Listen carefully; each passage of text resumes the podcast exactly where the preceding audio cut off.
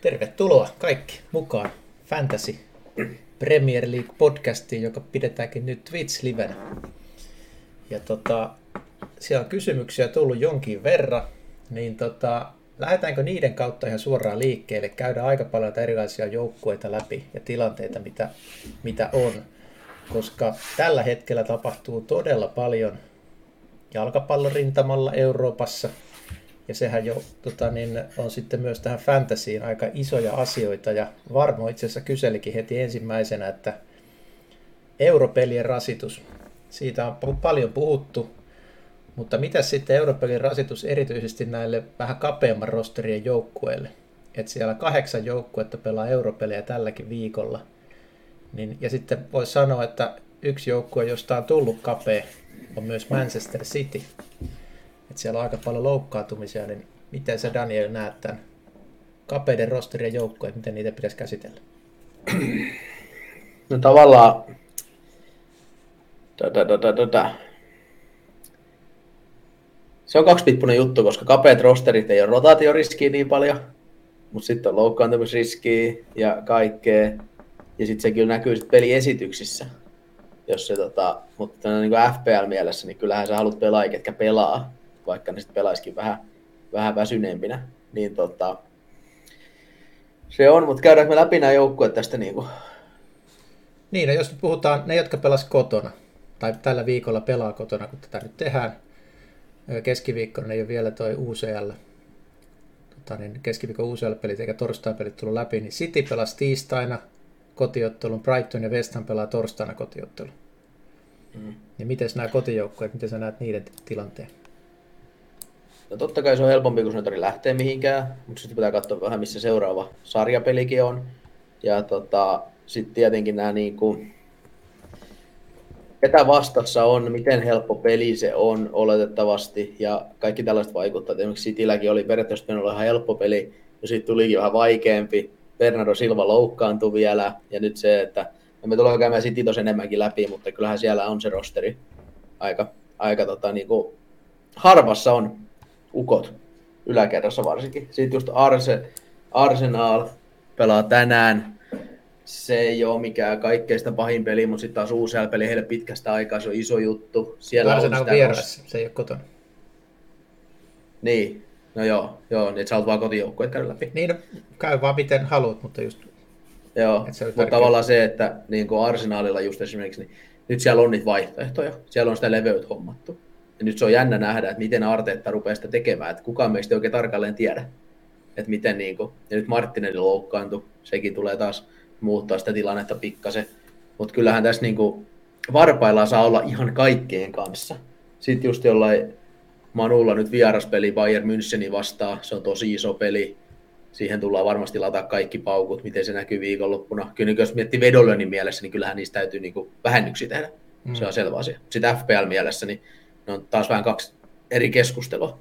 Mutta esimerkiksi tuo mielenkiintoinen juttu on tuo Newcastle. Ja sit mä voin... niin se on ollut mun mielestä odotuksia vaisumpi.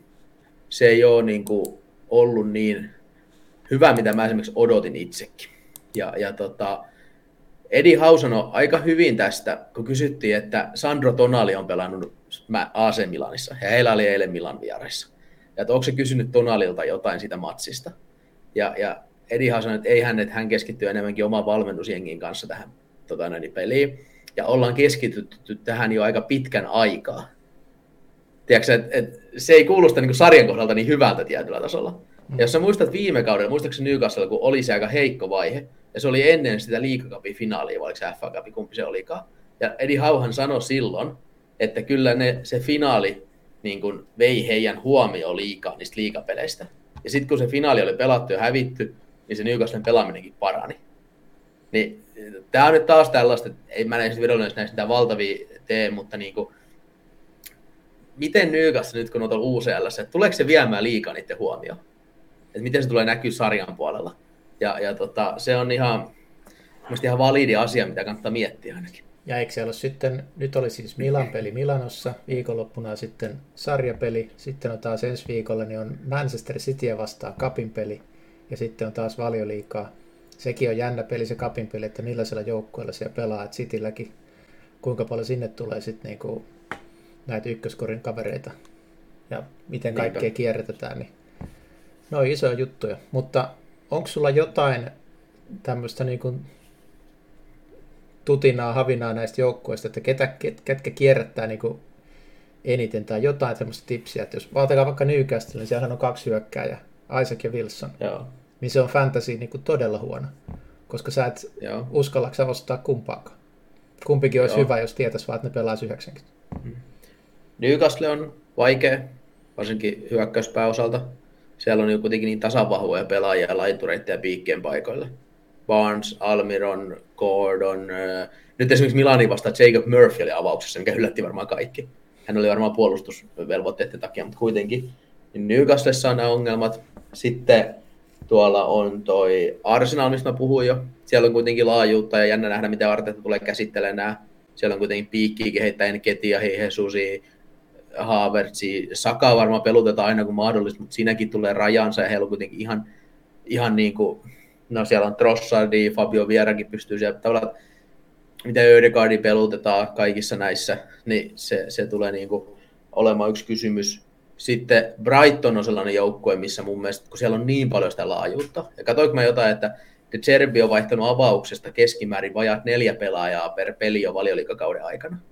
Ja musta tuntuu, että se voi heittää vähän niin kuin melkein kenet vaan sinne.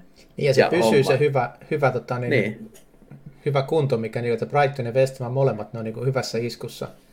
Niin saa nähdä sitten, mitä nämä tekee sille, mutta nyt jos se on vaihdettu ja nyt niin kuin paljon pelaajia ja kukaan ei oikein tiedä, että onko nämä avauksen miehiä, niin sehän on vaan hyvä asia. Niin. Mutta sitten just joku West Hamkin, niillä on himassa TSC Bakka Topolaa vastaa peli. Niin ne voi hyvin siinä pelissä heittää vähän kakkosta kentälle. Hmm. Et, et se niinku, et mä en usko, että tommonen peli on välttämättä niin iso rotaatioriski sitten taas valioliikaa, kun jos West Ham olisi Champions Leagueassa. Niin. Se olisi ihan eri maailma. Ja, ja sama toi Aston Villakin, niin ketäs niillä nyt oli vastassa konferenssiliigassahan ne oli muistaakseni. Oliko se joku kreikkalainen, vai väärin? Olisiko ollut, joo. Eikö, onko se nyt Eurooppa-liigassa? Mä en enää muista näitä kaikki. Kun ne on konferenssi. Joo, niillä on, eikö niillä ole Legia vieraissa? Joo. Niin se on esimerkiksi sellainen peli taas, että se on vähän hankalampi peli. Vieraspeli, Legia ja mikä kiva vierasjoukkue, niin siellä voi hyvin olla Aston Villalla ihan hyväkin rosteri kasassa. Sitten taas se voi näkyä vähän tuolla sarjan puolella. Et niin kuin, näitäkin pitää aina huomioida, että, tiedätkö, että ketä siellä on vastassa, millainen peli se on, miten iso sekin on lähtökohtaisesti. Mutta kyllä mä veikkaan, että konferenssiliiga, niin ei se ole niin, se ei ole pelaajillekaan niin iso juttu kuin uusi olisi. Tiedätkö, että veisi niin fokusta ja kaikkea. On, ja sitten kannattaa niitä riidejä ottaa siitä, että kuinka paljon pelaajat pelaa. Esimerkiksi itse katsoin nyt tuota Gordonia jonkin verran. On todella ärsyttävä pelaaja, en tykkää yhtään, kun tota, heitte niin filmaa ja kaatuilee koko ajan, mutta on myös todella tehokas mun mielestä. Ja on niin kuin, ollut hyvä Newcastlessa. Niin pelas 60 minuuttia pelkästään tota, niin sitten tuossa Milania vastaan, niin se kertoo mun mielestä, ja mitä varmokin tuolla huuteli, että avaa sitten viikonloppuna. Ja on kyllä yksi potentiaalinen Newcastle, jos miettii tuota keskikenttää. No kyllä mä vähän pitäisin sitä kuitenkin jännityksessä, että, että siellä voi ihan yhtä hyvin Harvey Barnes avata mm. siitä johdosta, että toi avasi tuolla. Ja kun Harvey Barnes Gordon, niin onko siinä tasoero oikeasti juurikaan? Ja Almiron ei nyt pelannut mun mielestä kahteen viime peli avauksessa. Ja mä sanoisin, että se avaa toisella laidalla. Niin, jos mä nyt oikein muistan. Niin tota, kyllä mä oon, kyllä tuossa on oikeasti varovainen olla. Ja tuo on hyvä niin pointti, että Gordon on neljä korttia alla. Onko ottanut kaikki niin. sitten jostain heittäytymisestä, en tiedä. Niin. Vähän on ehkä negatiivinen nyt. No siinä kyllä Gordonin Everton tausta. Siltä ne, siltä ne ei pysty näitä objektiivisesti käsittelemään. On niin Liverpoolin mies. Mut Mutta mennään... kyllä, tos niinku, kyllä toi Newcastle on hankala hyökkäyspääosalta. Joo, mennään Newcastleen kohta vielä kanssa vähän tarkemmin, mutta otetaan sitä nyt joukkue kerrallaan. Mä oon laittanut tänne vähän muistiinpanoja, niin käydään nyt kysymyksiä läpi. Ja aloitetaan Chelseastä. Siellä Potsojuna. Mä olin laittanut Tottenhamiin Potsojuna vanhojen, vanhojen tota, niin muistikarttojen kautta, mutta valmentaja Potsu, Potsojuna Chelseassa, niin ei nyt ihan vakuuttavaa menoa tällä hetkellä. Ei, ei todellakaan, että toi Nottingham peli oli suorastaan karmaiseva. Se oli oikeasti niin kuin huono peli mun mielestä. Et mä usein sanon, että katsokaa tulosten taakse ja pelit voi mennä miten vaan ja näin. Mutta se oli niin kuin monessakin mittakaavassa mun mielestä heikko peli Chelsea. Ja sitten toi Bournemouth-peli, ei sekään ollut mitään. Niin kuin, Bournemouth on huono joukkue. Mä edelleen jaksan hehkuttaa Bournemouthia, mutta niin kuin, eihän se nyt ollut missään tapauksessa mikään niin kuin statement-ottelu varsinkaan. Ja sitten kun me vielä tiedetään, niin kuin ne, sielläkin taas Jacksonilta muutama sen sortin vimosteluyritys, että voi, voi veljet, niin tota, kyllä toi Chelsea, underimmaksi on ainakin mennyt mulla, kun mä katson tästä mun softaa, niin tota, ootas kun mä tsekkailen tosta, niin on ihan reippaasti mennyt mun underimmaksi siitä, mitä mä alukaudesta odotin. No totta kai kun hyökkäyspäässä ei mikään toimi, niin, niin tota, sekin, sekin vähän siihen vaikuttaa. Mutta kyllähän nyt varmaan kaikki kiinnostaa Ben Chilvelin tilanne.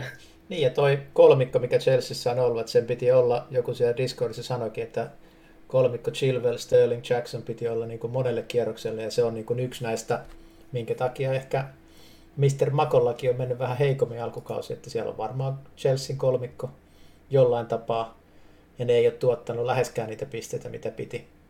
Ja sanon tota, niin tuosta Jacksonista nopeasti, kun tuli tuo Makonkin tuo XG-luku tuohon, niin kyllä jossain vaiheessa sitä Jacksonistakin puhutaan, että kun se luo koko ajan XG ja sille tulee maalipaikkaa koko ajan, mutta jos et sä saa sisään niitä niin kuin sanotaan kymmenen kierrosta on pelattu, niin jossain vaiheessa tulee sekin, että ei se XG paljon enää paina, jos et sä saa paikoista sisään. Että kuinka monta matsia niitä katellaan sitten. Joo, mä tässä katson tätä FPRF-sivuun, niin, niin niillä on 10,2 XG ja 5 tehtyä maalia. 5 päästettyä maalia ja 5, 5,3 XG päästettyä. Että et tavallaan niin, jos me katsotaan XG-taulukon mukaan, niin Chelsea pitäisi olla aika korkeallakin sarjataulukossa, mutta se viimeistely on ollut huonoa. Mutta toki tässä pitää huomioida se, että Chelsea, siellä on Luton, Nottingham, Bournemouth, West Ham ja Liverpool. Niin ei se nyt ole mikään vaikein mahdollinen alukausikaan. Mm. Kyllä niitä XG periaatteessa ihan hyvät pitäisi ollakin. Toi noin toi. Mutta tota, niin, no jos me käsitellään toi Jackson, niin kun se on itselläkin ja se on pohdin aiheena ollut, vai mennään Chilveli ensin? No ihan miten haluat. No mennään Jackson ensin. Yes. Siis äh, Jackson, tässä on nyt paljon samaa kuin Richarlison keississä oli. Ja, ja tässä on nyt se ero, että miksi mä esimerkiksi itse vaihdoin Richarlisonin pois silloin, oli se, että rupesi olla aika selkeä indikaattori, että se ei ole avauksessa. Ja mun mielestä sit, jos sä oikeasti pelkät, että sun, sun avauksen mies ei ole avauksessa omassa pelissään, niin se on ongelma. Jacksonin kohdalla mun mielestä tällä hetkellä sitä riskiä nyt ei ihan hirveästi ole. Että niin kuin Pochettinolle ei vaan pelimerkkejä hirveästi ole sinne yläkertaan. Että sitten pitäisi tehdä jotain kokonaan uudenlaista, jos halutaan Jackson heittää veke. Ja sanotaan, että viime kerroksen jälkeen mä olin jo päättänyt, että se saa lähteä. Jacksonin aika on tullut nyt. nyt tota. Niin. Mutta sitten siellä on Villa vastassa, sitten tulee Fulham, sitten tulee Burnley. Ja varsinkin tämä Villa-pelikin, niin tämän jos jonkun pitäisi tavallaan sopia Jacksonille. Koska miten Villa on pelannut koko kauden aika korkealla linjalla, ja jättänyt tilloja linjan taakse ja luottaa siihen, että sitä ei puhkota. Ja kun me katsotaan, mitä Villalla on käynyt, okei, mun mielestä Chelsea ei kuulu laskea kovin joukkueisiin, mutta mitä Villalle kävi Newcastlea ja, ja Liverpoolia vastaan, niin kyllähän se aika, aika pahasti tota, myös puhkottiin se linja. Et, ja mitä nyt vähän Emeri historiaa tuntee, niin se on aika päkkipää. niin mä en usko, että se lähtee ihan älyttömästi tässä muuttamaan. Ja mä en usko, että se kunnioittaa Chelsea ihan niin paljon. Toki se voi tehdä näistä kahdesta pelistä selkeät johtopäätökset. Että nyt sitä linjaa vedetään alas. Ja, ja tota, nyt, nyt lähdetään, niin koska onhan Emery niitäkin tehnyt.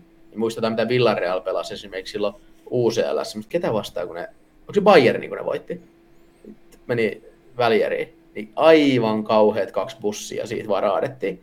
Mutta tavallaan, että kyllä Emerikin siihen pystyy. Mutta, mutta tota, tässä pelissä vielä mä en, en niin otaksu siihen. Ja kyllä mä, mä annan nyt tämän villapelin vielä mahdollisuuden, koska se on niin kuin, mutta kyllähän siellä olisi vaihtoehto, jos tulla juttelemaan myöhemminkin. Ja mä uskon, että mä oon antamassa sen mahiksen vielä, mutta alkaa olla tosi liipasimella. Mulla olisi lähtenyt kans jo tällä viikolla, mutta tota, sitten Marttinakin loukkaantui keskikentät ja mun pitää tehdä kaksi vaihtoa keskikentällä, niin saa viikon vielä aikaa. Mulla itsellä on vähän samanlainen taktiikka kuin tuolla Makolla, eli viikolla yhdeksän lähtee villikortti käyttöön, niin mulla on nyt suunnitelmat nämä seuraavat kolme viikkoa, mitä mä teen. Vaikka siellä Joo. on Fulham ja Burnley tulossa vastaan, niin siellä on kuitenkin sitten Lutonilla ja Burnilla muun muassa tämä kahden matsin otteluviikko toi seiska, niin sieltä löytyy kyllä pelaajia, mutta on toi kyllä, kun katsoo sitä Jacksonin pelaamista, niin vaikka sä oot Chelsean ykköshyökkäjä, vaikka hän saat ne täydet minuutit, niin ei se, se ei vakuuta mua kyllä. Ja Jacksonillakin on tosiaan se neljä korttia, joten voidaan päästä kaikki pälkähästä, jos ottaa nyt keltaisen vielä tässä pelissä.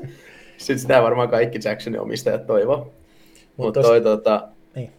Niin, niin toi noin toi alakerrasta, jos puhutaan nopeasti. Niin, Chilveli, Chilvelin rooli. Se oli se yksi kysymys, niin. mikä tuli. Miksi Viime oli penkillä? Penki. Joo, no Pochettino sanoi pelin jälkeen, että hän halusi vaan hyökkäävämmän vingeri sinne Mudrikin.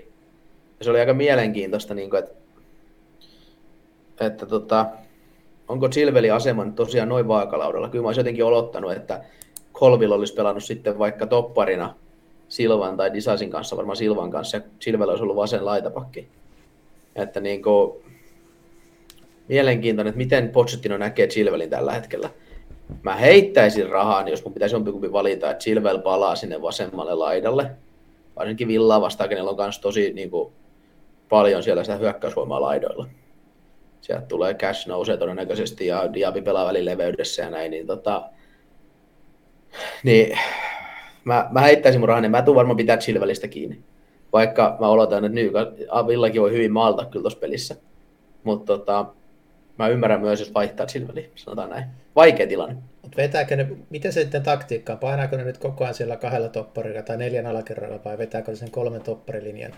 Joka sitten taas... se, on vähän, se on vähän sellainen, se vähän elää. Vaikuttaako se Chilvelin avauskokoonpano? No se on jännä. Nää, siis...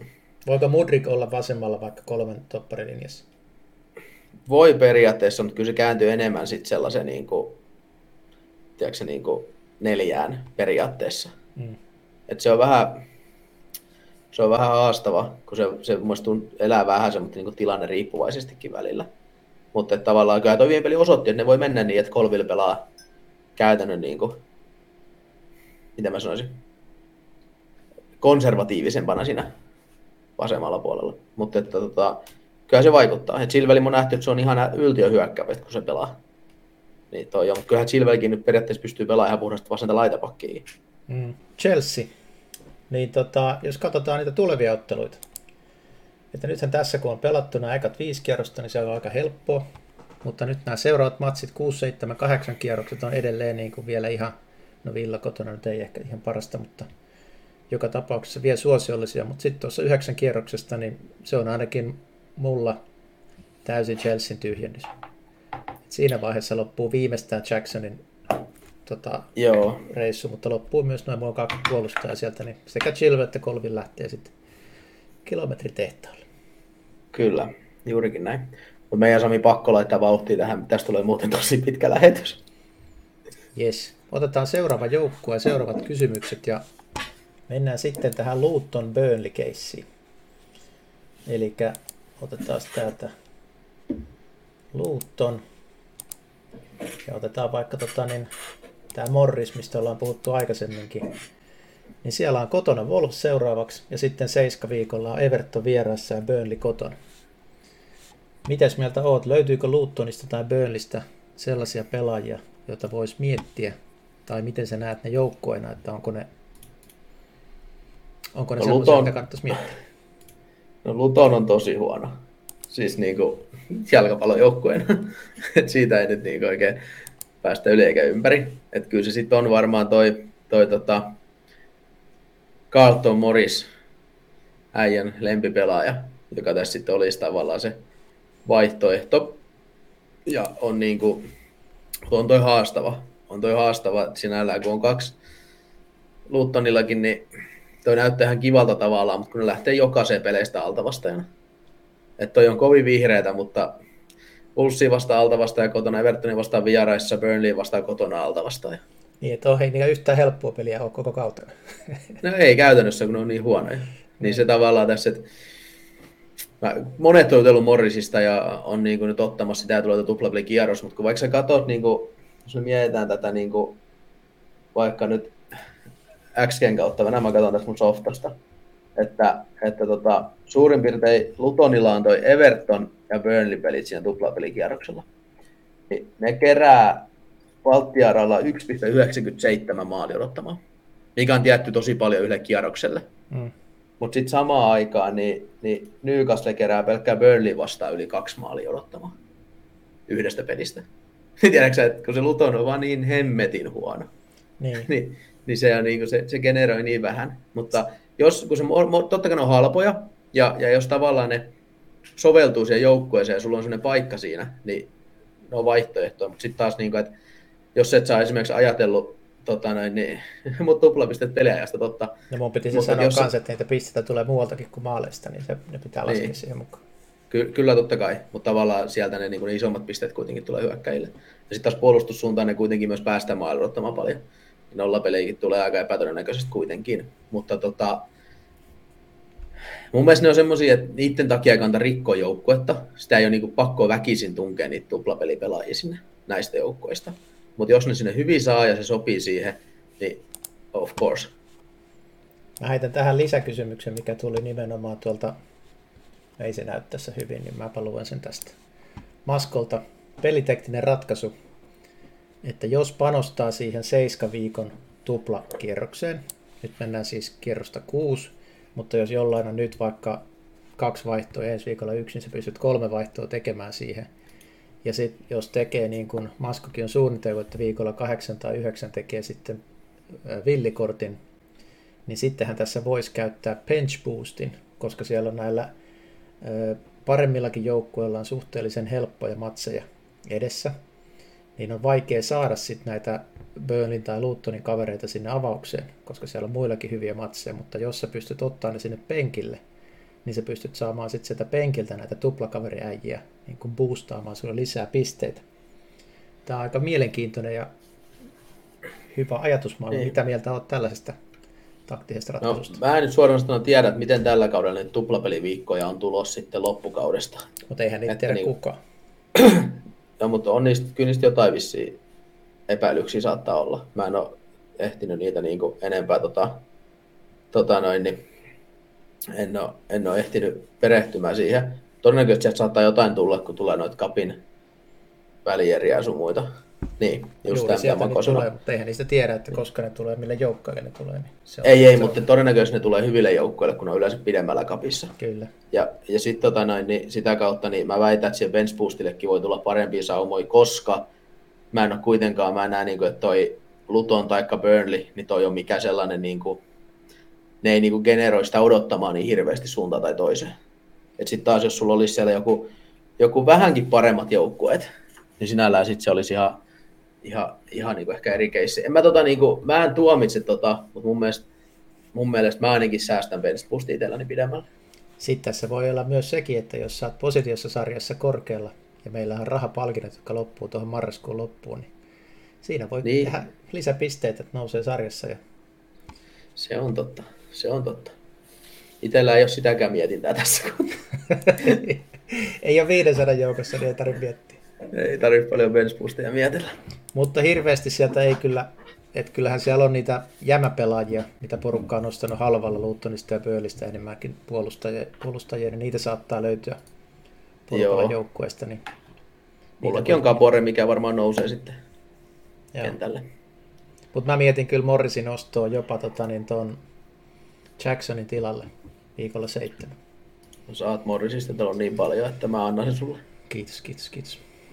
Mutta hyvä. Mennään sitten tota, mennään siihen Newcastleen seuraavaksi. Ja siellä oli tosiaankin tota, niin hyökkäyksessä se ongelma Isaac ja Wilsonin kanssa. Näetkö mitään, miten se jakautuu se peliaika? Onko se ihan 50-50 vai millä kortilla ne, nopalla ne vetää ne peliajat sinne? Voiko niitä kumpaakaan harkita FPL-joukkoissa? Jos mun pitäisi veikata, niin mä veikkaan, että Wilson pelaa ehkä vähän enemmän sarjassa ihan tämän viikon perusteella, että se avasi viime pelissä ja, ja tota, toi noin toi Isak oli penkillä ja Isak pelasi sitten Milaniin vastaan, mutta en mä, niinku, mä en haluaisi tota, kauheasti, kauheasti koskea niihin. Et kyllä toi Newcastle yläkerta se on tosi, ja sitten kun me ei voida tietää, että onko siellä jotain pikkuvammoja, Mm. Ja sitten kun voidaan kierrättää sen kauttakin, niistä ei kuitenkaan puhuta, jos ei ole mitään isompaa loukkia välttämättä, Niin se on, että kyllä mä niin Newcastle suunnalta, niin mä katsoisin tota alakertaa. Niin, että toi keskikenttäkin menee sitten täysin, että sieltäkään ei löydy ketään, mitä... No ei siellä oikein ole semmoisia, niin eikä siellä oikein mitään semmoisia tehopelaajia juurikaan sitten kuitenkaan, niin kuin, että, että kun mä, mä lasken niin kuin hyökkäykseen niin kuin Almironit ja vaan sinne laiturit tavallaan, mm. että ne on sitä samaa rotaatioriskiä. Ja sitten on niin kuin Bruno Gimares, ei sekään nyt mikään niin kuin tehoilija kuitenkaan ole keskimäärin. Tonali, silläkin oli vähän vammaa tuossa just, niin kyllä mä, kyllä mä no, että jos mä Newcastleen menen ja itsekin sitä pohdin tässä, niin kyllä se sitten on, sit on tota alakerran suuntaan. No katsotaan siitä alakerrasta, niin siellä ainakin kaksi, kaksi kaveria löytyy ylitse muiden, mistä on paljon puhuttu, eli Botman ja Trippier. Jos pitäisi valita toinen, niin kumman ottaisit? Hinta, hinta tota, niin pitää tietysti huomioida. No se riippuu ihan sun joukkueen rakenteesta, että kehen sä pystyt vaihtamaan. Että kyllä Trippier tietty oma isomman potentiaali. Ja se on erikoistilanneissa ja kaikissa. Että se on ihan, se on ihan just niin kuin Makokin laittoi, että tota, budjetin mukaan, että tota, Botman on tietty tosi halpa ja, ja sen saa hyvin, niin kuin, hyvin mahdotettu joukkueeseen, mutta sitten tavallaan, että sä saat jonkun reitin kyllä. Mutta kyllä sitten toi tripsukka tietty, tietty on sitten paljon, paljon niin kuin pistepotentiaalisempi, mutta se näkyy hinnassakin, mutta onhan Newcastle ohjelma kiva. Ja alakerrassa, tai Newcastlen kohdassakin mä en tiedä, mitä ne alakerran kanssa suunnittelee, kun sinne hommattiin toi Chelsea Lewis Hall, Tino Livramento tuli Sotonista, niin siellä on tavallaan nyt myös ihan hyviä backup-vaihtoehtoja. Et kumpikaan nyt ei ole vielä paljon pelannut, ja siis ne on ehdottomasti Botmanit ja Tripperit ja kaikki on niin täysin ykköskorijätkiä, mutta miten ne niin kuin, tulee tätä peliloadia nyt, kun me ei tiedetä Newcastestakaan sitä ihan täysin, kun ei ole aikaisemmin tämmöistä ollut. Mm. Näistä on, niin kuin, näistä on pentelee vaikea, tota, pentelee olla, pentelee vaikea, tiedätkö, niin kuin, ottaa kiinni nyt, että miten tämä lähtee menemään. Niin, siellä on onneksi se kupimatsi Cityä vastaan, niin siellähän voisit leputtaa vähän niitäkin kavereita, mutta kyllähän tuo vaikuttaa siltä, että Newcastlesta voisi ottaa vähän tämän ohjelman Joo. mukaankin pelaajia, varsinkin Kyllä, ehdottomasti, että jos mietitään just, että Sheffield, Burnley, West Ham, palaa se Wolves, niin onhan ne niin kuin, varsinkin puolustussuuntaan, niin siinä on kyllä potentiaali Newcastlella. Hyvä. Seuraavaksi mennään Manchester City. Ja siellä on nyt mielenkiintoista. Siellä on paljon loukkaantumisia. Että siellä on tota, kierrätysongelmia ei ole juurikaan. Ja ainakin yksi pelaaja nousee tämän alkukauden ehkä isoin voiko sanoa yllättäjä, niin Alvarez 6,8 miljoonaa. Ja on, tehnyt, on pelannut paljon, on tehnyt tehoja ja taisi, mitä se teki nyt UCL, tekikö se kaksi maalia vai mitä se teki? En katso. Joo. Joo, toinen oli vähän ilmanen, kun heitti keskitysvapari ja Veska nyrkkeili sisään. Olisi mennyt ohi muuten varmaan. Mutta tota, 2 plus 5 tehot, se on aika hyvä. On, ja niin kuin Peppi sanoi, he's almost undroppable. Ja silloin kun Peppi sanoo noin, niin se tarkoittaa sitä, että se on seuraavassa pelissä penkillä. mutta mutta tota, se on noussut tosi tärkeäseen rooliin ja se on, se on niin kuin Peppi on sitä paljon hehkuttanut ja kyllä se näkee sen arvon tuossa City-joukkuessa. Et se on niin kuin istutettu tosi hyvin siihen niin kuin De Bruynen korvaajaksi käytännössä tietyllä tasolla. Ja, ja tota, onhan toi City-rosteri nyt, se on penteleen kapea. Ja sitä kautta niin kuin, kerrankin noita City hyökkäyspäin pelaajia on kiva ottaa joukkueeseen eikä tarvi niinku älyttömiä ressata, mutta sitten taas jotenkin sitä pelimäärää pitää karsia. että miten Peppisen tulee tekemään, niin se on, se on mielenkiintoista nähdä, mutta niin kuin alakertahan siellä on vaihtoehtoja. Ja sitä kautta just esimerkiksi Volkeri on pelannut välillä siellä oikealla leveydessä, jolloin tavallaan ne voi ottaa yhden hyökkäyspään pelaajan vähemmän sinne ja sitä kautta puljailla. Mutta mutta esimerkiksi mulla on Foden joukkuessa, mä pidän siitä edelleen ihan mielellään kiinni. Se ei ole ollut niin hyvä, mitä odotettu, mutta ei se vaadi kuin vähän, vähän tuuria ja, ja tota, niin kuin, nyt se on saanut kuitenkin pelejä alle ja kaikkea, niin kyllä siinä kuitenkin se potentiaali on tosi iso. Nyt kun siellä on Bernardo Silva ja Grealish ja De Bruyne pois, niin onko niin kuin Haaland, Alvarez ja Foden, niin onko ne niin kuin nyt saletti avaajia käytännössä? Ei ikinä voi sanoa Pepiltä, että se on saletti, mutta normaali. No siis, No siis Haaland, Foden, Alvarez on se ydinkolmikko, mutta niidenkin on pakko levätä jossain kohtaa. Hmm. Niin se on se, että miten se sitten menee. Että jossain kohtaa tulee se, että ne ei ole kaikki avauksessa. Että niitä, niitä pitää kierrättää. Mutta sitten toi Doku on ollut tosi hyvä. mäkin sanoin silloin aikaisemmin, että se tulee ottaa aikaa ennen kuin se pääsee tuon palapeliin, mutta niin kuin Peppikin sanoi, että hän on ollut todella yllättynyt, miten nopeasti Doku on niin kuin löytänyt joukkojen kanssa niin kuin huomat niin sanotusti. Ja se tulee sama minuutteja ja se olisi oikeasti ihan mielenkiintoinen tämmöinen differentiaali, jos, jos kiinnostaa.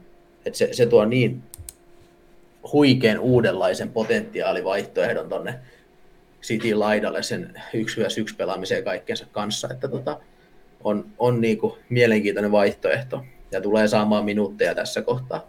Mutta sieltä tulee Grealiskin sitten taas reilu viikon päästä pitäisi palailla pikkuhiljaa, että miten nopeasti hän on sitten pelikunnossa ja näin, niin sitten tulee taas yksi, yksi vaihtoehto lisää, mutta kyllä se tällä hetkellä on toi City, niin kuin, että kyllä mullakin toi Alvarez nyt vaan on tosi, tosi lähellä, että et tekisi mieli vaihtaa Jackson Alvarezi tässä kohtaa jo, mutta se on iso kysymys nyt sitten.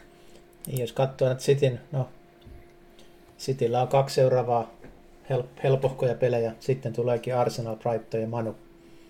Sitten Bournemouth välissä ja sitten Chelsea, Liverpool, Spurs, että ei ole helppo toi Cityn taival, mutta toisaalta ne taas luo niin paljon sitä maali odottamaa, että onko sillä niin väliäkään. Niin, se on vähän, että totta kai helpompi vastustaja vasten ne luo vielä enemmän, mutta kyllä ne kaikissa peleissä luo keskivertoon nähdään aika paljon. Ja sitten kun me just tiedetään, että ne Cityn pelaajatkin, ketä täällä on, niin ne ei ole kalliita. Siis mm. Foden, Doku, äh, Alvarez, niin ne on kaikki semmoisia keskivertopelaajia hintaisia.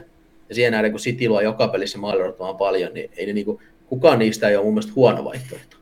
Tässäkin pitäisi tehdä jotenkin, että pitäisi laskea se XG sen mukaan, että ne pelaa sen 60 minuuttia tai vaikka 30 minuuttia ja laskea sen mukaan ja vertailla, koska silloinkin se on iso se odottama. Mm. Ja sitten nämä, mitä täällä FPL-sivuilla on nämä värit, niin nämäkin voisi tehdä jotenkin sillä että, että näähän on niin kuin, että ei Cityllä nyt hirveästi punaista väriä, jos vertaa vaikka Luuttonin vihreeseen. Joo, ei se ole vähän eri. niin.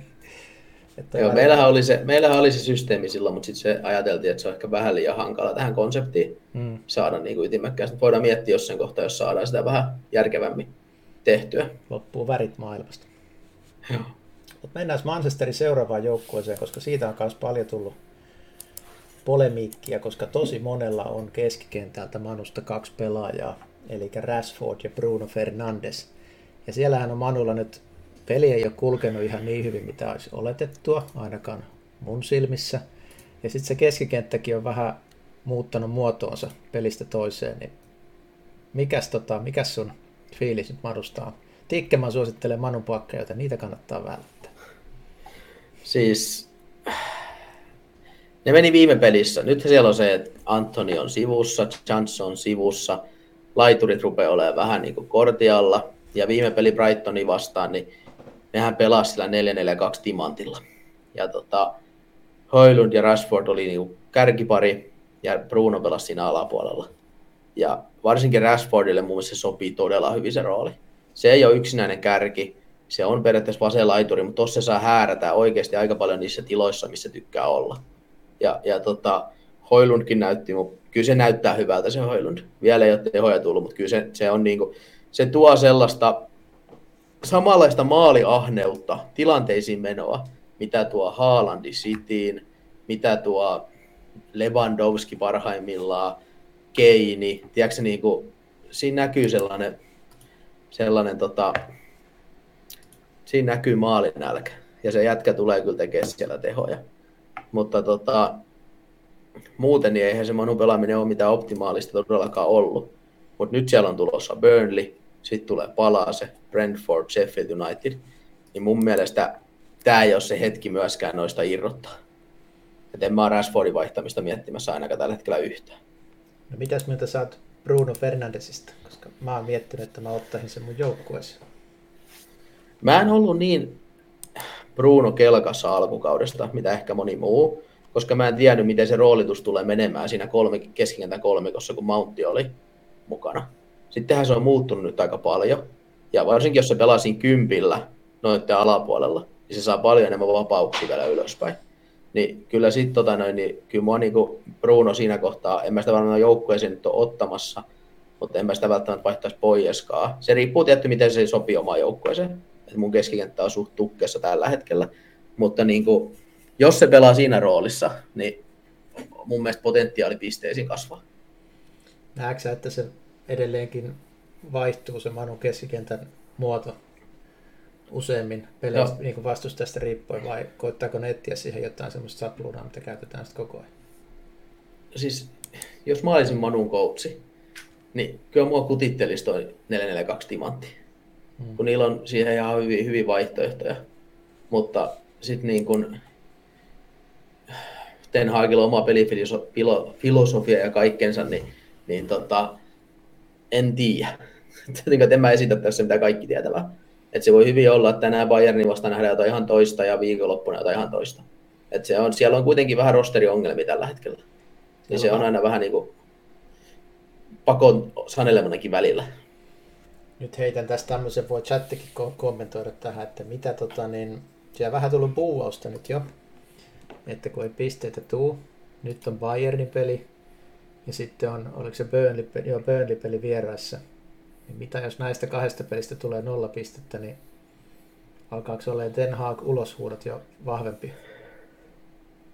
Kyllähän ne aika vahvoja rupeaa aina välillä nyt jo olemaan, mutta mä en olisi heittämässä vielä todellakaan pois. Mutta kyllähän se sädekehä on vähän himmentynyt, sanotaan näin. Ja varsinkin vähän ne, mitä se siellä mediassakin on sanonut välillä. Jos on mitä Sancho keissi, niin mä oikein tykännyt, miten se handlasi sen. Mm. Et tota, ja, ja, ja ei meidän, se montaa huonoa tulosta kestä enää. Ja meidän hyvä ystävä Antonikin on vähän pulassa nyt. Pitäisikö se ottaa niin. meidän tänne haastatteluun ja vähän? Vaikea saada välttämättä. Ei puhu suomea niin hyvin. Sä liikut kohta sit pois kamerasta, että tuu vähän sun oikealle puolelle. Joo, mentele. Niin tota, toi noin toi Amrabatista Riku kysyy, niin mä tykkään Amrabatista pelaajana paljon ja mä uskon, että se tuo, tuo kyllä Unitedille hyvää, kunhan pääsee vain iskuun. Mä mietin sitä, että se on yhdessä vaiheessa, kun valioliikaan tuli paljon näitä pelaajia, jotka oli tosi hyviä arvokisoissa. Sitten kun ne tuli valioliikaan, niin ne ei ihan pärjännytkään niin hyvin. Tästä on siis monia monia vuosia. Ja mulle tulee Amrabatista semmoinen fiilis, että onko toi liian iso sarja sille. Voin olla tietysti täysin väärässäkin. Ja siis valioliikan soveltuminen on aina kysymysmerkki. Se on mm. ihan selkeä asia. Kyllä. Että, mutta niin, kyllä mä sitten pelaajana pidän. Mako menee katsomaan Manu joulukuussa, niin pyytäisit Antoni haastattelu. Ai, se on hyvä. Olisi loistava. Se on hyvä. hyvä. Mennään sitten Liverpoolin seuraavaksi. Mitäs meitä saat yleisesti Liverpoolista ollut tällä kaudella? Tulosta siellä tulee, montako peliä siellä on jo, että ei ole hävinnyt ollenkaan, mutta ei se peli kyllä ihan hirveän hyvältä näytä. No ei se tosiaan ole mitään vakuuttavinta ollut. Tai se niin ailahtelee, kuin... sanotaan niin. Niin, se ihan peliä sisälläkin. Esimerkiksi tämä viime peli Wolvesiin vasta, okei, maajoukkuetauko takana ja aamupäivän peli, mitä Kloppo aina jaksaa valittaa. Ja kyllähän se siltä näytti, se eka jakso oli ihan hirveetä. Ja sitten toisella niin ihan eri joukko. Itse siinä näkyy, katsoiko se matsi? Joo. Niin sehän oli ihan selkeä, miten Kloppo muutti sitä pelisysteemiäkin toiselle jaksolle. Paljon hyökkäävemmäksi. Ja, ja niin kuin, sehän sitten niin kuin, kyllähän ne sit, sitten ihan ansaitusti se voito sieltä otti.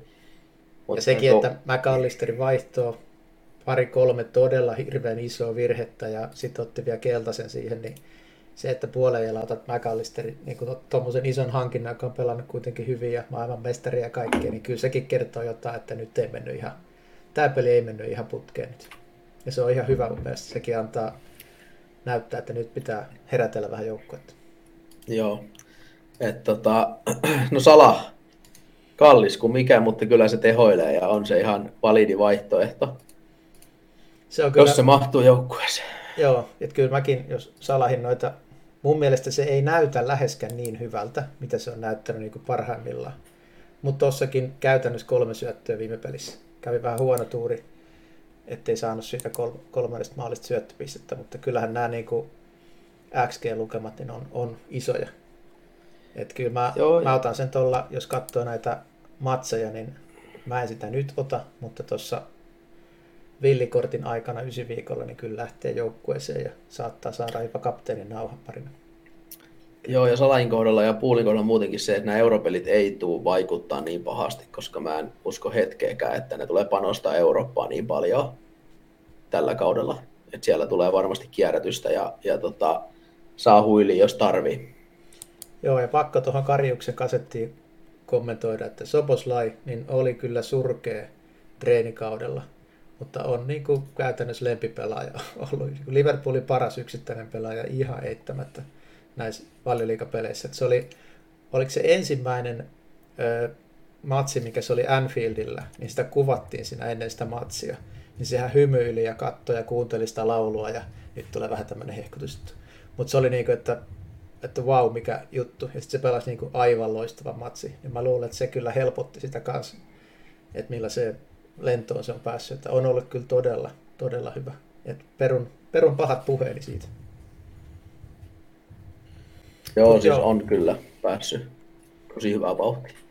Mutta sitten tuosta on mukaan puhuttu ennenkin, että Liverpool tekee kyllä maaleja, mutta sitten, että mitä, mitä tota, niin ketä sieltä ottaa sitä hyökkäyksestä, kun sielläkin on aika lailla sitä, että Salahilla on käytännössä ainoana nyt se va- varma avauksen paikka, koska Diaskan ei ole enää siellä vasemmalla, ja sitten kärjessä vaihtuu sitten, että onko siellä Darwin vai onko siellä Kakpo, ja sitten, että sekin on, ketä sieltä nyt ottaa, että Diasi sieltä ainakin niin. itselle eniten maistuisi. Niin, siis toi on hankala just, mä en tykkää tuollaisista pelaajista, ketkä vie, tai tavallaan, että mä haluan niitä, ketkä on melkein varmasti avauksessa.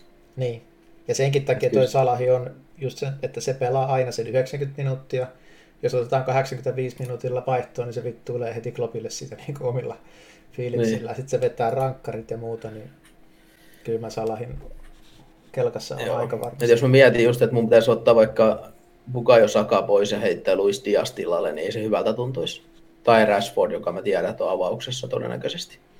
Vaikka niin. ottaa niskaperse otteen Diasiin. Toikin on ottanut väärässä kohtaa, niin vähän sama kuin tuo Richarlison Danielille. Daniel myi, niin heti paino 1 plus 1. niin. Mutta joo, sitten jos mietitään tätä puolustusta, niin ei sieltä ei kyllä Liverpoolista lähde itselle kovin helppoa. No ei, varsinkin tuo Robertsonin roolikin on ollut vähän vaihteleva, että pelannut paljon siinä alhaalla pelkästään ja, ja tota, sekin vähän käppää sitä sitten ja Trentti on rikki ja näin. Ei, Joo. kyllä, ei kyllä maistule.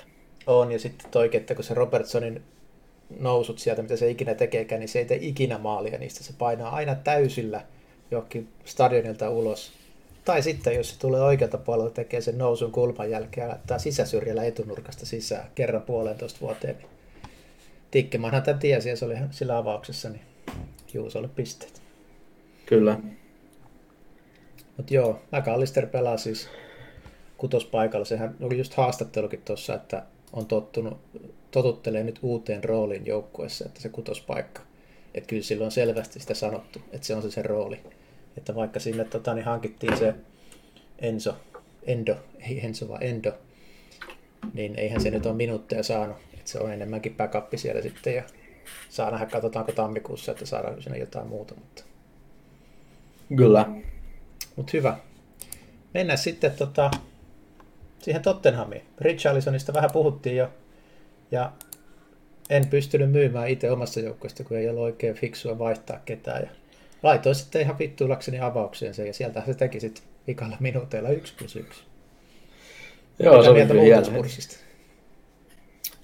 No, kyllähän angepallo on kaunista ja, ja ei tässä voi kuin hymyillä, kun puhutaan Tottenhamista. Nyt on tietty Arsenal ja Liverpool, Liverpool vastassa ja, ja tota, se, tämä tulee paljon näyttää mun siitä, että mikä Spurs on oikeasti tällä hetkellä joukkoina. Kun mä edelleen huolettaa ne puolustuspään tosi paljon. Ja, ja, näissä peleissä se saattaa näkyä pahasti. Mutta tota, samaan aikaan niin sit sieltä taas tulee helpompia pelejä. Helpompia pelejä sitten ja kyllä tuossa nyt esimerkiksi Sheffieldikin vastaan, niin nähtiin, että vaikka Spurs joutui sitä matalaa blokkia vastaan pelaamaan, niin kyllä ne sai luotu ihan hyvin paikkoja ja hallitsi tosi hyvin sitä peliä. Et se, että se meni noin dramaattiseksi se peli, niin se oli tietenkin jalkapallon hassutta, mutta, mutta tota, kyllä Ange on, se on muuttanut koko, koko seuran ja kaiken, niin kuin, mitä tuolla tapahtuu tällä hetkellä. No mitä sitten FPL, se Sonnista puhutaan paljon. Ja se on todella monella, varsinkin tuon hattutempun jälkeen, sitä ennenkin porukka osti sitä, kun sai vähän vihiä tai että pelaako se sitten siellä ysipaikalla. Ja, mutta Sheffieldia vastaan niin ei saanut oikein Ei esiintynyt ainakaan mun mielestä edukseen. Mutta mitä mieltä saat siitä? 9 miljoonaa kuitenkin hinta. Joo, tuommoinen matala blokki, blokki tuohon, miten Angenkin peluttaa tuota joukkuetta, niin se ei ole kärjelle ehkä ihan optimaalinen. Varsinkaan Sonin tyyppiselle kärjelle, joka haluaa tiloja linjan taakse. Ja me nähtiin sitten taas Burnley vastaan, kun niitä tiloja tuli, niin se oli aika deadly. Ja nyt tehdään esimerkiksi tässä Arsenal ja Liverpoolin vastaan, niin varmasti tulee paikkoja mennä. Mm. Et se on sitten, että miten sitä palloa sinne saadaan. Mutta niin kuin, jos Son pelaa piikissä, ja me nähdään, että se nyt menee niin, että siellä Son pelaa piikissä ja Richarlison on sitten penkiltä, niin kyllä toi Son mua kiinnostaa. Se Tuosta kiinnostaa on mua. sama ongelma kuin Richarlisonillakin, että hän on kuitenkin vähän samantyylisiä pelaa, että haluaa niitä juoksupalloja sinne linjan taakse ja jos se niin matala blokkia vastaan joudut pelaamaan, niin se on ihan sama, onko se Richarlison vai Son, niin se ei vaan onnistu.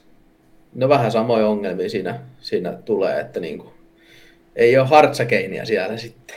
Niin. Että tota, se on niin kuin, se on tota... Eli se on olisi sitten niin hyvä valinta nimenomaan näihin, missä ne altovastaan pääsee iskeä vastaan. Niin, tot, mutta totta kai niitä maalipaikkoja tulee vähemmän silloin ja näin, että se on vähän hankala sanoa, että se on niin erinomainen, erinomainen juttu, mutta peli dynaamisesti mm. se ainakin suosi sitä, että se on nollispiikissä sitten. Mutta tota, en mä nyt ole hyppäämässä sun kelkkaa, sanotaan tässä kohtaa. Ihan niin kuin huutamalla, varsinkin kun on nämä vaikeimmat ohjelmat ja kaikki, mutta kyllä se, jos me nähdään, että se siellä piikissä on ja se oikeasti toimii niin kuin muutaman peliotannalla tosi hyvin siellä, koska siinä on edelleen se, että mit, koska sitten jos on pelaa laidalla, niin mä en halua sitä todellakaan. Siellä laidalla se oli niin näkymätön ja, ja tavallaan niin kuin tehopisteiden valossa näkymätön, että mm. tota, tai niin kuin paikkojen ja kaiken. Jos me katsotaan tämä FPLkin, niin 0.08, 0.13 ja 0.05 oli kolme ekan peli XG hänellä. Niin se on kyllä tosi heikosti. Kyllä. Et kyllä toi on, että Madison on mun mielestä se Spursin kaveri, ketä mua eniten kiinnostaa tässä. Oh, Kulusevskihan on ollut myös aktiivinen ja näin, mutta en tiedä mitä toi maali nyt sitten teki, koska se on ollut jotenkin Kulusevski viimeiset ratkaisut ollut vähän heikkoja mun mielestä. Ja 7 miljoonaa keskikentästä, niin jos hinnoista puhutaan, niin se on aika kova tälle kaudelle. Siellä saa aika hyvällä Niin, kun siellä on niin paljon hyviä vaihtoehtoja, että ei niin kuin, mm. vähän paha on. Mutta joo, nyt on tietysti totta nämä pahat matsit, että en tiedä kannattaako nyt, kun Arsenal on vieressä ja puuli kotona, niin kannattaako Kato, nyt niitä hakkia. Hienoa, että on saatu plaanikin tänne. Vanha kunnon spurs ja Arsenal-mies. Vuosien takaa, kuka vetää pakolliset Hartsan NLD-pilkut? Mä en tiedä. Mä veikkaan Sonia, mutta ei Madisonkään nyt mikään mahdoton vaihtoehto olisi. Hmm. Mut mun omat vaihdot tälle viikolle. Mä tuun vaihtaa kaksi keskikenttäpelaajaa pois, eli Martinelli lähtee. Mietin, että otanko siihen tota, niin, Brunon, Bruno Fernandes. Ja sitten Richarlison lähtee. Ja siihen mä mietin seuraavaa pelaajaa. Arvaatko, kun menen Crystal Palaceen? Niin mitä mieltä olet pelaajasta nimeltä Eberechi Ese? No joo, mä tein tähän itselleni tämmöisen pikku listan nopeasti, että ketkä on semmoisia, että mua kiinnostaa, ja kyllä Ese siellä aika korkealla on. Se on ollut tosi hyvä, sillä on hirveä vastuu siinä pallollisessa hyökkäyspelissä. Ja tota, se on niin kuin, sehän ei ole vielä tehnyt kuin yhden maalin, mutta kun katsotaan kaikkia tilastoja, niin se on kyllä tosi korkealla siellä. Että tota, kaiken järjen mukaan se ketsuppipullo aukeaa. Joo, ja varmolle niin Jacksonin ajattelin vaihtaa ensi kierroksella nimenomaan siihen Morrisiin. Mulla on se, että ysi viikolla käytän sen villin kortin. Niin tässä on kolme viikon Sitten, ohjelma. Sitten muuten mulla on tuossa seurauslistalla niin yksi semmoinen nimi, mikä on varmaan nyt, mä en tiedä kuinka paljon se porukalla on tapetilla, mutta James Ford Browse, 6,1 miljoonaa tuolla West Hamissa, ja se on pelannut nyt varsinkin parissa pelissä. Se vähän riippuu, että miten toi nyt on, varmaan vastustajista riippuen, että pelaako WordPress jopa vähän niin kuin kymppipaikkaa ja saa paljon enemmän vapauksia ylöspäin, kun sitten, sitten tota, taas ehkä helpommissa peleissä niin voi olla, että siellä ei ole niin kuin Zusek, Alvarez molemmat alapuolella, että WordPress pelaa siinä alempana ja Pakuetta vaikka kympillä. Mutta tota, se on kuitenkin erikoistilanteessa niin pirun vaarallinen, ja jos se saa vapauksia ylöspäin, niin kyllä se vaan siellä boksistakin pystyy tekemään. Ja onhan nyt kaksi maaliikin jo tehtynä ja, ja tota, kolme syöttöä, kaksi plus kolme. Se on totta kai runnannut yli EV, että siinä nyt ei kahta sen. Mutta se on yksi semmoinen mielenkiintoinen differentiaali. Jos täytyy esimerkiksi saada joku Salah joukkueeseen, niin se voisi hyvin olla, että niin kuin vaihtuisi, vaihtuisi kaksi kalliimpaa jätkää tulisi vaikka Ward Prowse ja sitten Salah. Ja perisit siltä meni polvi paskaksi puoli vuotta sivussa. Oho, sitä mä en ole kuullutkaan. Onko Rikun tietotoimisto oikeassa? En mä käy kuulla. Mutta tuosta sitten... Vestamista just kanssa pitää sanoa että tällä hetkellä ne pelit on vähän haastavia vielä. Että tuossahan Vestamilla alkaa sitten myöhemmin, vaikka kymppiviikosta lähtien, niin alkaa aika hyvä setti. Joo. Mutta nyt on kuitenkin Liverpool vieraissa ja Newcastle kotona. Mm, ja joo, mutta toi Sheffield United tuossa välissä sitten. Niin, mutta... no, että se vähän, miten, miten, niin. miten se se sopii. Et sitten tota, sitten on toi Ese, ehdottomasti kiinnostaa. Kiinnosti jo ennen kautta, kiinnostaa edelleen. Ja pelaa kymppipaikalla, eikö? Joo, hyökkäävä rooli. Sitten, sitten toi... Kyllä mä jossain kohtaa mä pitää nähdä vielä vähän lisää, mutta olisiko se Höjulundi yksi vaihtoehto piikkiin? No ihan samaa sitten, mieltä, että se on vaikuttanut just semmoiselta maaliahneelta kaverilta. Ja sitten, sitten tota, Nottinghamista, niin Taivo Avoni on ollut kyllä No se tiesikin, että se on pirun kova ukko, mutta pysyykö se kasassa? Ja nyt se on ainakin pysynyt. Kolme maalia, kaksi syöttöä ja on kyllä niin kuin vaarallinen härkä siellä. Ja, ja tota, nyt on City-peli, mutta sen jälkeen helpottaa jonkin verran. Ja Avoni on yksi semmoinen, ketä mua kiinnostaa. Ja halpa. Ja sit, mä en pääse mihinkään siitä, mutta Evertoni on niin huono joukkue, että et paha tekee, mutta siis Beto, Mä sanon, että Beto voi, jos, jos Everton saa sille vähän parempaa ruokaa, niin Beto voi olla tosi irti. Se on, mä tykkään siitä kyllä pelaajana paljon.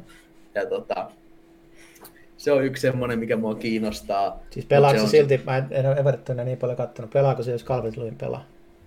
No mä veikkaan, että Beto ei kyllä pitäisi tippua penkille. Mä väitän, että sitten mahdotetaan molemmat sinne ja sitten se on meihemi. Joo. Et, kyllä se niin hyvä on ollut vaan. Et, tota, mä jopa haluaisin nähdä 4 kaksi, missä Beto ja Kalvertti painaa piikissä ja pallo toimitetaan kyllä aika suoraan ilmasilta. Mutta sitten on toi Doku, se, doku mitä mä oon Evertonia, niin pakko sanoa, että ne kyllä on lähellä tippumista sanominen. Siis Todella. Mä ymmärrän, että kaikki dissaa niitä, ja ihan aiheestakin. Mutta siellä oli myös ekat kierrokset niin susipaska se yläkerta, kun oli kaikki poissa. Mm. Ja nyt, nyt jos ne saa sinne oikeasti niin, että siellä on McNeely, siellä on Danjumaa, veto calvert niin vaihtoehtona, niin mä näen siinä, että jos se vaan, niin kuin, tiedätkö, että ne ei mene semmoiseen kriisitunnelmaan, ja se, se, kun totta kai, jos se menee kaikki päin vihkoon, niin se tulee olla kamalaa. Mutta jos Dice saa vaan se joukkueen pidetty huomissaan ja, ja tavallaan, niin mä, mä näen siinä piilevää potentiaalia. Ei niissä nyt hyviä tuu, siis en mä sitä sano, mutta ettei se olisi ihan näin kuraa. Mm. Et tota, mutta se voi olla, että siinä käy huonostikin. Mutta sitten sitten yksi iso asia, mikä tähän viimeisen kierroksen kun lopetellaan, niin deadlinehan tulee olemaan normaali myöhemmin, koska lauantaina ei pelata 14.30 peliä, eikä perjantaina pelata. Ja esimerkiksi City pelaa tuossa kello 17 pelinä, niin Twitteri, ei kun sori X, se tulee, tota, se tulee olemaan varmaan täynnä näitä line-up-liikkejä. Ja sieltä voi saada oikeasti, että, että jos pystyy vaan olemaan siellä kytiksillä ja säästää niitä vaihtoja, ja sieltä voi saada aika hyvää tietoa, että ketkä tulee olemaan avauksessa. Varsinkin just vaikka Sitinkin kohdalta. Niin, ja jos, niin. niin joo, eipä siinä oikein muita, no palase, no mitä tässä niin. muistaa hirveästi otakka kyllä. Mutta... Niin, palasessakin nyt on aika tietoa, että ketkä suurin piirtein pelaa, mm. mutta City, City on oikeastaan aina, jos sä mietit jotain Cityn pelaajaa, niin si- siitä saa hyvät, hyvät infot, Alvarez, Doku, Foden, jotain tällaista. Ja, ja sitten tota, no, Man United pelaa silloin illalla, että voi sieltäkin jotain tulla, mutta siellä nyt ehkä niin paljon kysymysmerkkejä on. Niin ja kannattaa nyt katsoa nämä viikon pelit, kun siellä tosiaan kahdeksan joukkuetta painaa noita euromatseja, niin siellä voi noita loukkaantumisia tulla, niin ei kannata vielä tehdä niitä vaihtoja, vaan panttaa niitä.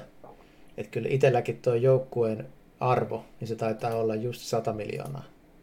Et, et, et mäkin olen näitä vaihtoja jättänyt viime tinkaan ja mä oon siinä hävinnyt sit niitä arvoja, mutta ainakin ne on, no eipä se ole sitten toiminut, silti on ihan paskasti mennyt, mutta tota, ainakin tietää, että ne pelaa sitten ne pelaa joukkueet. Tai no, niin. Chilwell ei avannut nytkään, että eipä se käy. Ei ainakaan loukkaannut, että sanotaan näin. Mistä se joukkueen arvo näkee? Öö, olisiko se... Eiku. Points, ja sitten menet sinne ihan alas ja oikea alakulma. Mulla on itse asiassa 99,9. Mulla on 100,1 ja pankissa 0,7. Ai se on noin kallis, hyvin helvetti. On ihan, ihan huippunippu. Mutta siis tää on hauskaa, niin kuin, että mennyt ihan päin helvettiin, mutta kun mä oon koko ajan tavallaan ihan semi-tyytyväinen mun joukkueeseen. niin. niin kuin, ne on niin kuin, ja nyt tietenkin tavallaan, niin mun ei ole mitään pakko tehdä välttämättä yhtäkään vaihtoa. Et mulla on nyt ainoastaan toi, että mulla on Gusto Chilwell top pakkilinjassa, mitkä nyt ei Aston Villa vasta vähän pelottaa. Sitten on Ruben Dias, Estupinian. Sitten mulla on Rashford, Burnley vastaan hyvää, Foden, Nottingham vastaan hyvää, Saka, Spurssi vastaan hyvää, Jackson Villa vastaan, no joo, Vissa Evertoni vastaan ja Haalandi. Niin, ja sitten mulla on vielä Madison tällä hetkellä itse asiassa penkillä. Niin ei toi nyt niinku ihan kamalaa, että toi Bigford maalis Brentfordin vastaan vähän, että ehkä mun pitäisi veskariosastolla tehdä jotain. Mm. Kato, täällähän on Mikko Ylikokkilakin noussut jo 11. Täällä oh. positiossarjassa. Johtaja Juho Airola, Slamdog Mignolet. Ja Joikuri seitsemäntenä edellä. Joikuri jatkaa, että nyt on ihan paska puhetta, että ensimmäistä kertaa pelaa, se on ihan pro näissä Joo. Joo. No, täältä löytyy tosiaan, sitten jos menee tässäkin tota, niin tuonne ihan listan pohjan niin kuin viimeiselle sivulle, niin sieltä löytyy sitten Daniel Rantasen ja Juuso Tikanojen joukkueet, jos haluaa katsoa. No ei siltä näkään hirveän korkealla ole nyt sitten. Niin kuin. Paljon mä valin joku 400 jotain. Täältä se näkee. 422.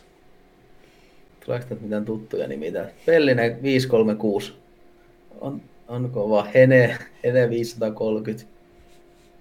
Hei, otetaan sitten Brighton vielä, koska se on niinku ihan mielenkiintoinen, kun ne pelaa just noita euromatsejakin ja sitten tuli kysymys.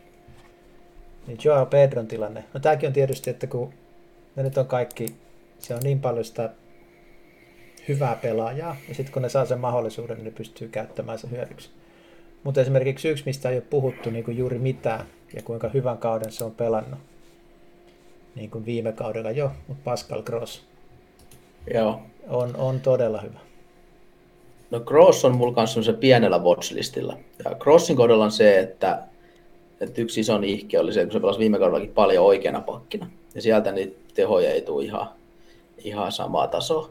Mutta nyt se on pelannut keskikentällä ja yllättävän paljon noussut sinne ihan boksireunallekin. Ja sehän nousi nyt hei vanhalla iällä vielä Saksan maajoukkueeseenkin. Oliko näin? Ja, joo. Niin tota, kyllä se, se, on, se on mielenkiintoinen, mutta kyllä tämä Brighton on tosi hankala, kun nyt siellä on niin yläkerta, siellä on Ferguson, Pedro, Velpe, kaikki pystyy pelaamaan piikissä, varsinkin Pedro ja Velpe pystyy pelaamaan sitä kymppipaikkaakin. Sitten tuli Ansu Fati, Lallana päästään pelaamaan, Adingra pelasi nyt laidalla, kun on rikki, Mitoma, siis niin kuin, ja kun tulee europelejä kaikki, niin tosi niin kuin, Mitoma nyt on ehkä se varmin avaaja. Se nyt on avannut kaikki pelit, pelannut 10 minuuttia vai kaikki minuutit. No miten sitä pelataan, pelutetaan Euroopassa, en tiedä, mutta niin kuin, kyllä Brighton on, De Servi pystyy vaihtamaan niin paljon niin, että taso ei juurikaan muutu. Että se on, on haastava. Joo, ja sitten toi, kun Estupiniahan oli nyt sen yhden pelin pois, mutta sehän oli syynä oli vaan se, että tuli niin myöhään sieltä maajoukkuetauolta, mutta sitten Lampstit korvas ja mitä kaksi syöttöä ja pelasi ihan huikean peli. Että Tarik Lamptikin unohdettu jo, Joo. mutta pelasi aivan loistavasti, niin saa nähdä mitä, mitä siellä sitten tapahtuu. Että ei ole helppoa, mutta muistaakseni joo, tässä ihan paras toi No Villa, Liverpool, City on kaikki tuossa 7-9 kierrokset, mutta sen jälkeen on taas vähän helpompaa. Niin... Mutta kyllä mä niinku, en mä kauhean iloisena tuolta ottaisi Brightonin hyökkäyksestä juuri ketään. Sen takia, niin. että se riski, riskirotaatio on vaan aika iso. Kyllä. Mulla kans lähtee Brightonin pelaajat pois tuossa villikortin aikana. Että Mitoma on ollut ihan ekasta kierroksesta lähtien. Se on kyllä pelannut hyvin. Viimeinen kysymys, Rikku, onko Peris ollut hyvä alukaudesta, niin se on pelannut, tullut penkiltä välillä sisään ja ollut ihan jees, kun tullut, mutta ei se nyt ole mikään semmoinen sellainen, tai nihkeä homma, jos se on nyt rikki, mutta ei mikään valtava menetys. Ei sekä nuori poika enää. Ei todellakaan. Hyvä, tämä oli tässä. Palataan taas ensi viikolla aiheeseen ja sitten onkin se Morrisin ostoaika viimeistä, ainakin monta. Sitä on puhuttu paljon. No niin, morjentes. Kiitos, moro. you